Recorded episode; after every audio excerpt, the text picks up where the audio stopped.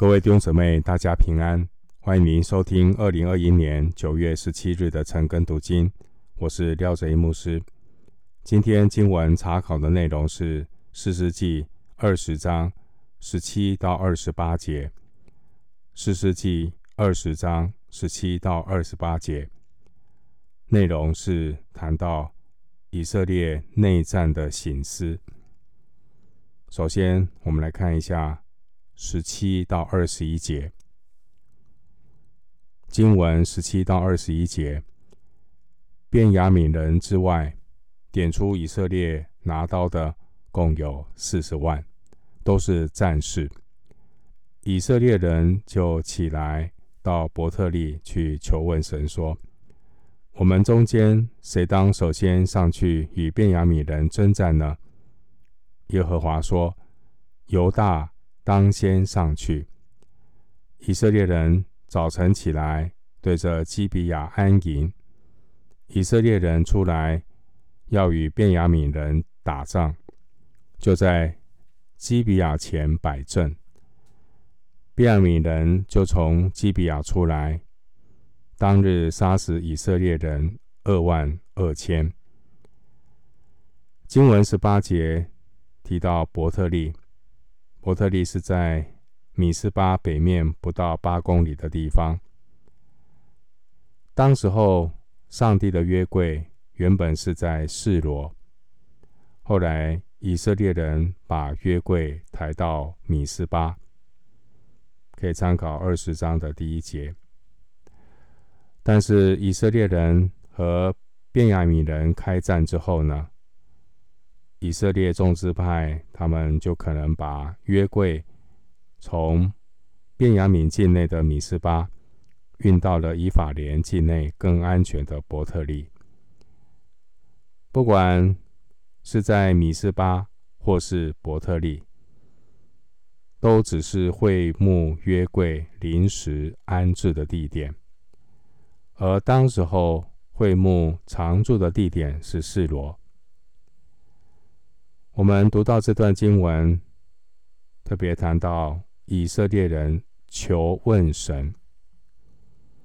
我们读四世纪一开始第一章第一节的内容，就记载以色列人求问神，求问神说：“我们当中谁当首先上去攻击迦南人，与他们征战？”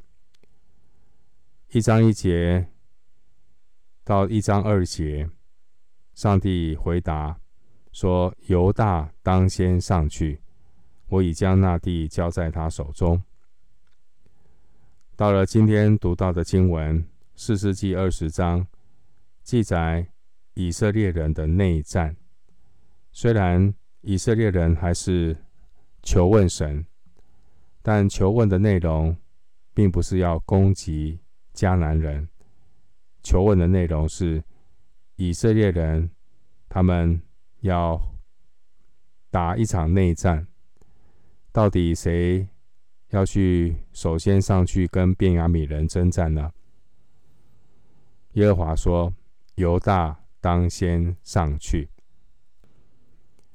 虽然两次求问神，神的答复都是一样，犹大当先上去。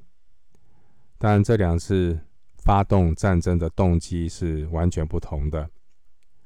四世纪第一章，以色列人是为了攻占应许地求问神；在四世纪二十章，以色列人是为了他们内部的纷争所引发的战争来求问神。那这两次的祷告呢？共同点都是人的意念高过神的意念。两次的祷告都是选民先有自己的意思，然后求神站在我这一边。他们并没有先求问神的旨意，让自己先回到神的旨意里。因此，我们可以反思到祷告。祷告有两个方，两种方向，一种是错误的方向，一种是正确的方向。错误的方向就是按着自己的意思祷告，以我为中心的祷告。我们说这种是妄妄求。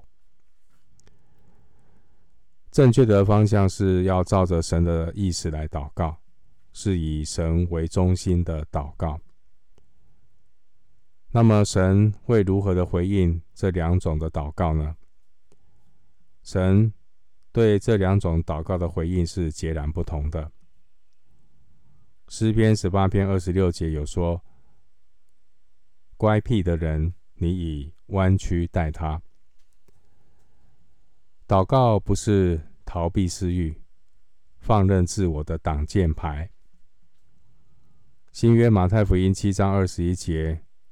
耶稣说：“凡称呼我主啊、主啊的人，不能都进天国；唯独遵行我天父旨意的人，才能进去。”今天的经文，我们看到以色列百姓在面对基比亚事件的处理上，竟然只是凭着利未人的一面之词，并没有先求问呢神的心意，他们就。大动干戈，以色列众支派要和便雅悯人征战。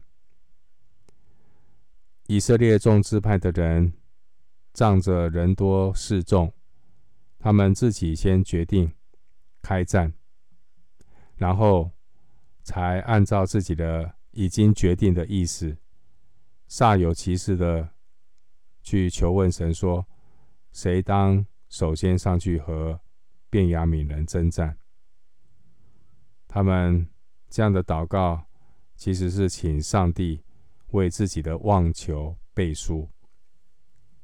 乖僻的人，神以弯曲待他。以色列百姓一意的孤行，不再以神为他们的王，神就任凭他们的彼此兄弟鬩墙。彼此相争，付上代价，这也是神的管教。我们看到整个以色列人内战的冲突，其实和犹大支派也有密切的关系。一方面，犹大支派在以色列众支派中呢，位居领导的地位；另外一方面，啊、我们看到基比亚事件，这位利未人的妾，她是来自犹大支派的伯利恒，所以自己的宗派有人被人恶待，犹大支派的情绪反弹就格外的激烈。所谓的旧恨新仇，包括。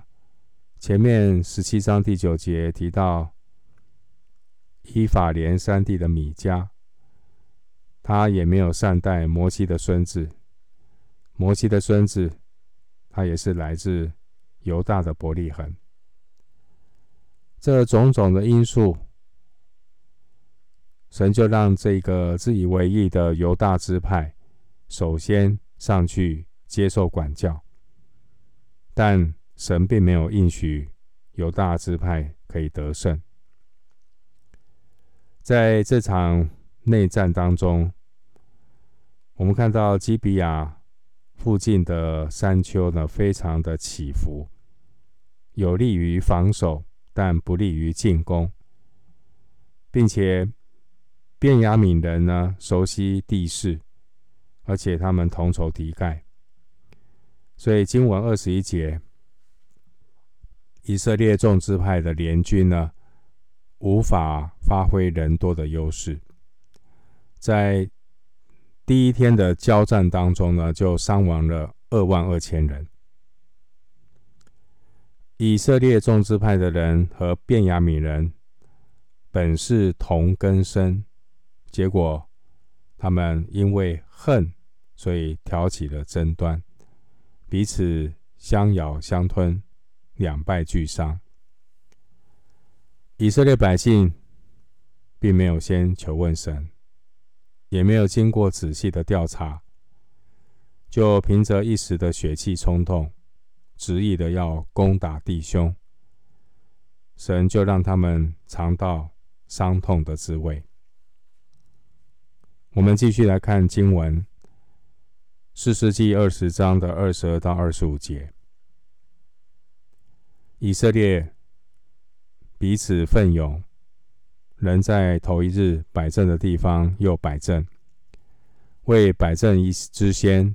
以色列人上去，在耶和华面前哭嚎，直到晚上，求问耶和华说：“我们再去与我们弟兄便雅悯人打仗，可以不可以？”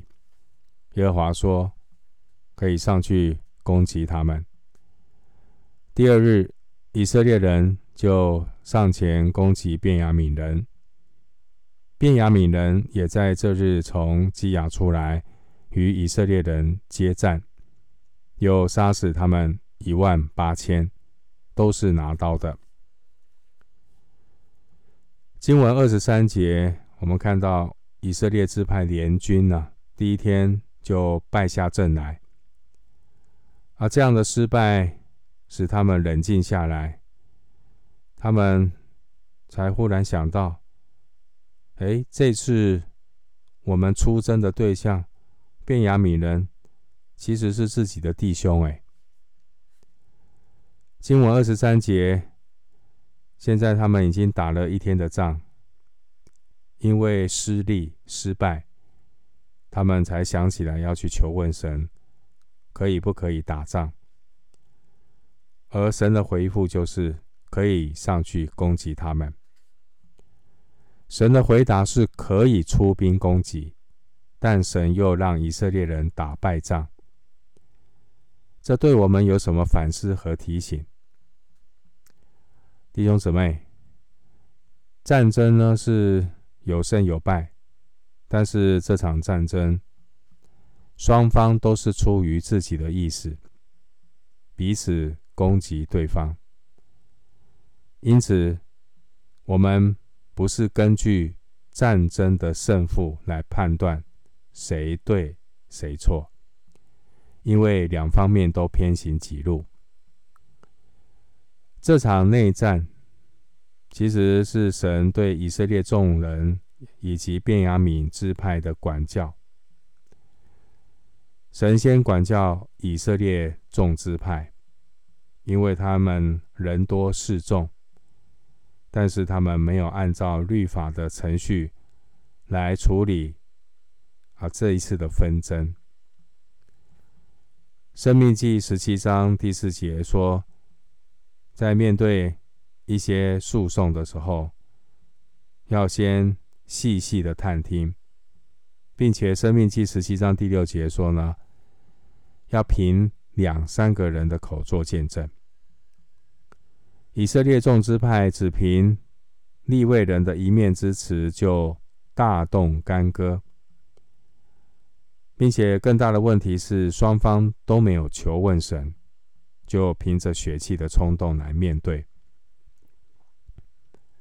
神先管教以色列众支派，神要让他们知道，即便是众人以为美的事，不等于就是神的心意。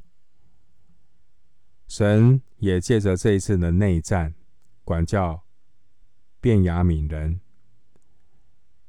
神就是透过这一次的内战，管教他的百姓。关于祷告，我们可以学像耶稣。耶稣他在客西马尼园祷告的时候，他说：“不是照我的意思，乃是照神的意思。”这次以色列人攻打便雅悯人，并没有寻求神的意思，也没有省察自己的罪。以色列人一意孤行，甚至拿祷告来合理化自己不合神心意的行为。因此，神就透过这次的战争来管教以色列人，彻底拆毁他们的骄傲。以色列众支派的联军有四十万人，他们仗着人多势众的自信心。以为这次攻打便雅悯人，一定是万无一失，却万万没有想到出师不利。第一次出征就死了二万二千人。经文二十五节，以色列人第二天再出去打仗，结果又伤亡了一万八千人。以色列人，他们凭着自己的意识祷告，他们表面上求告神，好像神也许可，其实是神的任凭。神要让以色列人从被神任凭的失败中学习谦卑。关于祷告的功课，通常我们祷告的认知都还是停留在自己的意识范围内。我们祷告常常跨不出自己的意识，所以我们就很难在祷告上与神同工，甚至。我们的祷告是抵挡神的旨意。人很容易以为呢，只要有祷告就是好事，只要有祷告呢，神就一定会帮我。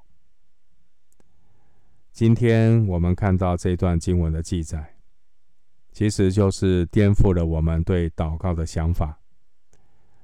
祷告呢，并不是心诚则灵，有祷告。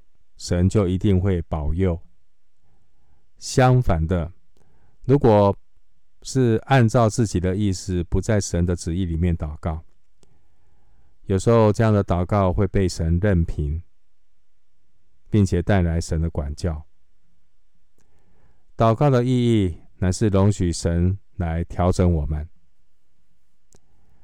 当环境看起来都允许的时候，当环境似乎都开绿灯的时候，当众人都以为美的时候，反而要更加的留意谨慎，要留意自己在神面前有没有顺从神的态度，而不是自己先做好一个想法跟决定，然后祷告请神来背书，不是这样子。所以这是非常重要的态度。我们继续来看经文，《四世纪》二十章的二十六到二十八节。以色列众人就上到伯特利，坐在耶和华面前哭嚎。当日进食直到晚上，又在耶和华面前献燔祭和平安祭。那时，神的约柜在那里。亚伦的孙子以利亚撒的儿子非尼哈侍立在约柜前。以色列人问耶和华说：“我们当再出去与我们弟兄便雅悯人打仗呢，还是罢兵呢？”耶和华说：“你们当上去，因为明日我必将他们交在你们手中。”前面的经文二十三节，以色列人第一次出征惨败，有二万二千人被杀，他们在神面前哭嚎。到了经文二十六节，以色列人第二次再次的惨败，有一万八千人被杀。经文二十六节说，这一次。以色列人不单是哭嚎，而且禁食献祭。然而二十六节说，他们所献上的，并不是认罪悔改的赎罪祭，而是燔祭和平安祭，表明他们是为失败伤心难过。并不是为自己一意孤行，在神面前认罪悔改。这一次的失败啊，让以色列众支派的士气受到打击。所以这一次，他们再次的求问神，不是求问可不可以打仗，而是求问是不是应该要罢兵，二十至二十八节。以色列人刚开始，他们号召有四十万人出兵，并且呢，以色列众支派在十一节说，他们彼此联合，如同一人，士气如虹。但经过连续两次的失败，他们出兵征讨的豪情壮志也就没有了。弟兄姐妹，凡是出于肉体的情绪和冲动，来得快，去得也快。人都想要出头，这种想要出头，都只是为了满足肉体的意思。同样的人也会退缩害怕，常常也是因为体贴肉体，来得快，去得也快。上帝任凭以色列人出兵两次，失败两次，死了四万人。以色列人也因此失去了自信心。以色列人刚开始，他们很有信心。可是，经过两次失败之后，他们对于这次的战役、出兵打仗的决定呢，开始怀疑。但是，他们这一次的求问神二十八节，神对他们说：“明日我必将他们交在你们手中。”所以，神是教训他们之后，神才应许他们。有得胜。如果神一开始就让这人多势众的以色列人得胜，他们可能会更加的嚣张，更加的一意孤行。所以神透过前面两次失败的打击，让这些冲动行事的以色列人冷静下来。第一天失败，第二天失败。到了第三天，神才借着以色列人开始对付、管教这些便雅悯人。这次的内战，神对各执一词的双方管教都是一样的。罗马书二章六节告诉我们：神必照个人的行为报应个人。管教。目的是要属神的人在神的圣洁上有份。我们今天经文查考就进行到这里，愿主的恩惠平安与你同在。